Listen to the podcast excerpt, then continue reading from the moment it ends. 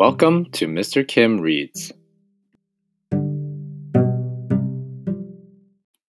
James and the Giant Peach, written by Roald Dahl. Chapter 29 It seemed like a long time before the seagulls were able to pull the peach away from that horrible rainbow cloud. But they managed it at last, and then everybody gathered around uh, the wretched centipede and began arguing about the best way to get the paint off his body. He really did look a sight. He was purple all over, and now that the paint was beginning to dry and harden, he was forced to sit very stiff and upright, as though he were encased in cement, and all 42 of his legs were sticking out straight in front of him like rods. He tried to say something, but his lips wouldn't move. All he could do now was to make gurgling noises in his throat. The old green grasshopper reached out and touched him carefully on the stomach. But how could it possibly have dried so quickly? he asked. It's rainbow paint, James answered. Rainbow paint dries very quick and very hard. I detest paint, Miss Spider announced. It frightens me.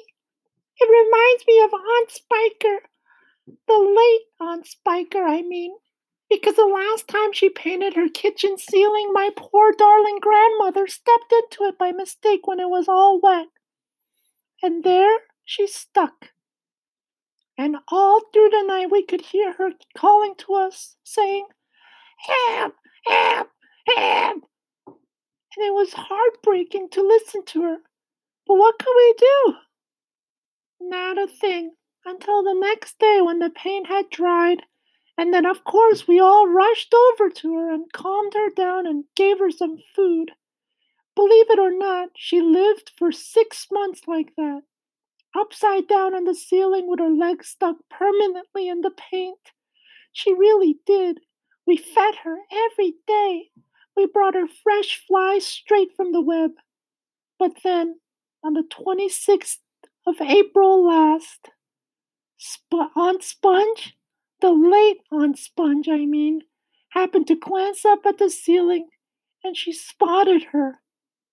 A spider! She cried. A disgusting spider! Quick, fetch me the mop with the long handle. And then, oh, it was so awful. I can't bear to think of it. Miss Spider wiped away a tear and looked sadly at the centipede. You poor thing, she murmured. I do feel sorry for you. It'll never come off, the earthworm said brightly. Our centipede will never move again. He will turn into a statue, and we shall be able to put him in the middle of the lawn with a bird bath on the top of his head. We can try peeling him like a banana, the old green grasshopper suggested. Or rubbing him with sandpaper, the ladybug said. Now, if he stuck out his tongue, the earthworm said, smiling a little for perhaps the first time in his life. If he stuck it out really, really far, then we could all catch hold of it and start pulling. And if we pulled hard enough, we could turn him inside out and he would have a new skin. There was a pause while the others considered this interesting proposal. I think, James said sto- slowly, I think that the best thing to do. Then he stopped. What was that? He asked quickly. I heard a voice. I heard someone shouting. Chapter 30 they all raised their heads, listening. Shh! There it is again. But the voice was too far away for them to hear what it was saying. It's a cloud man, Miss Spider cried. I just know it's a cloud man. They're after us again. It came from above, the earthworm said, and automatically everyone looked upward, everybody except the centipede, who couldn't move. Ouch! They said. Oh, mercy, we're going to catch it this time. For what they what they now saw swirling and twisting directly over their heads was an, was an immense black cloud, a terrible, dangerous, thundery looking thing that began to rumble and roar even as they were staring at it. And then from high up on the top of the cloud, the faraway voice came down to them on, once again, this time very loud and clear. On with the faucets, it shouted. On with the faucets! On with the faucets! Three seconds later, the hole underneath of the cloud seemed to split and burst open like a paper bag. And then, out came the water. They saw it coming. It was quite easy to see because it wasn't just raindrops. It wasn't raindrops at all. It was a great solid mass of water that might have been a lake or a whole ocean dropping out of the sky on top of them. And down it came, down and down and down, crashing first onto the seagulls and then onto the peach itself, while the poor traveler shrieked with fear and groped around frantically for something to catch hold of the peach stem, the silk strings, anything they could find. And all the time the water came pouring and roaring down upon them, bouncing and smashing and sloshing and slashing and swashing and swirling and surging and whirling and gurgling and gushing and rushing and rushing. And it was like being pinned down underneath the biggest waterfall in the world and not being able to get out. They couldn't speak.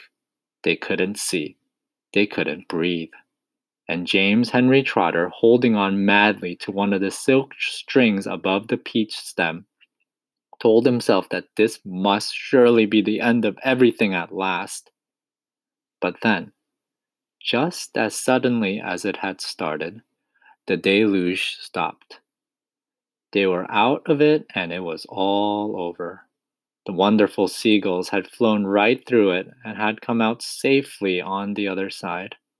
Once again, the giant peach was sailing peacefully through the mysterious moonlit sky. I am drowned! gasped the old green grasshopper spitting out water by the pint. It's gone right through my skin, the earthworm groaned. I always thought my skin was waterproof, but it isn't, and now I'm full of rain. Look at me, look at me, shouted the centipede excitedly. It's washed me clean, the paint's all gone, I can move again. That's the worst news I've had in a long time, the earthworm said. The centipede was dancing around the deck and turning somersaults in the air and singing at the top of his voice, Oh, hooray for the storm and the rain. I can move, I don't feel any pain, and now I'm a pest. I'm the biggest and the best, the most marvelous pest once again. Oh, do be quiet, the old green grasshopper said. Look at me, cried the centipede. Look at me. I am freed, I am freed. Not a scratch, nor a bruise, nor a bleed. To his grave, this fine gent they all thought they had sent, and I very near went. Oh, I very near went, but they sent quite the wrong centipede.